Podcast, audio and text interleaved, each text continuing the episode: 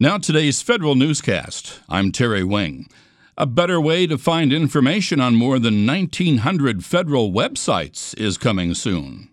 After more than 12 years, the government's main search portal is getting a facelift. The General Services Administration hires Ad Hoc and Fearless to upgrade the Search.gov platform. Under the five year contract, the two companies will provide a host of services, including agile software development, search, commercial search engine integration, research analytics, and services to develop new features for the site.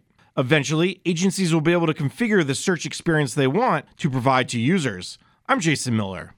The National Institute of Standards and Technology wants to make sure agencies understand the added challenges of cybersecurity for the Internet of Things. That's why it's producing a new guidance document on the subject. A draft of the proposal opened for public comments last week and will remain open for 30 days. James St. Pierre, the deputy director of NIST's IT laboratory, says it's the first in a series of documents that will consider cybersecurity alongside privacy. The Environmental Protection Agency Inspector General says the agency was unaware that incident tickets handled by help desk technicians included social security numbers, home addresses, and even thrift savings plan account information. Employees and contractors could view this data through the agency's incident tracking system. OIG said that the exposure could lead to identity theft. Homeland Security's Chief Procurement Officer Soraya Correa says that her Procurement Innovation Lab will be piloting a new procurement strategy roadmap it will be a questionnaire that will get key stakeholders involved in the procurement process before an acquisition plan is written. Correa says that this process has already been used successfully to speed up procurements, such as with DHS's border wall prototypes. The Army is considering putting its cyber soldiers through a Title X cyber operations course and then determining what soldiers have the skills to go on to higher training.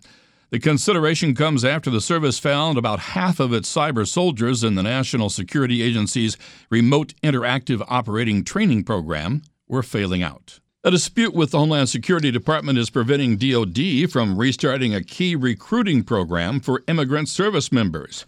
Federal News Radio's Jared Serbu has details. Federal officials told the Associated Press the Pentagon's been looking to restart the program called Military Accessions Vital to National Security, especially for immigrants with critical medical and foreign language skills. But even after beefing up security screening procedures, the Pentagon was told by DHS that troops could be deported because of stricter Trump administration immigration policies. In past years, DHS has been willing to extend those members temporary or student visas while they were serving in the military. Jared Serbu, Federal News Radio. President Trump on Friday signed into law a spending bill that will provide full year appropriations for several federal agencies and stopgap funding for a portion of the government, staving off a partial shutdown at least until December.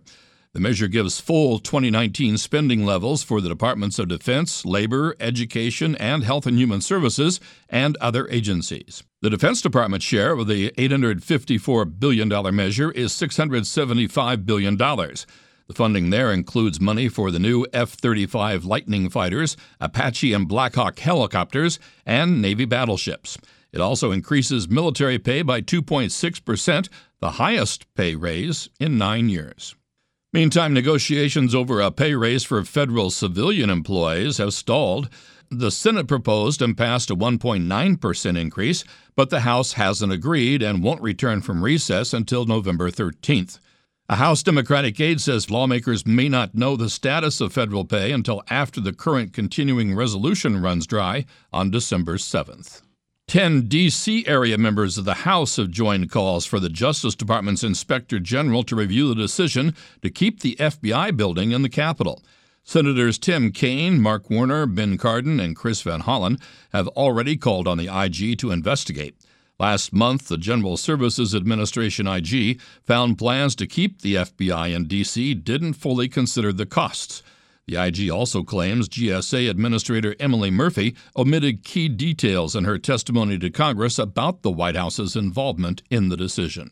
Find these stories on federalnewsradio.com and subscribe to the Federal Newscast on Podcast One or iTunes and follow us at Federal Newscast on Twitter.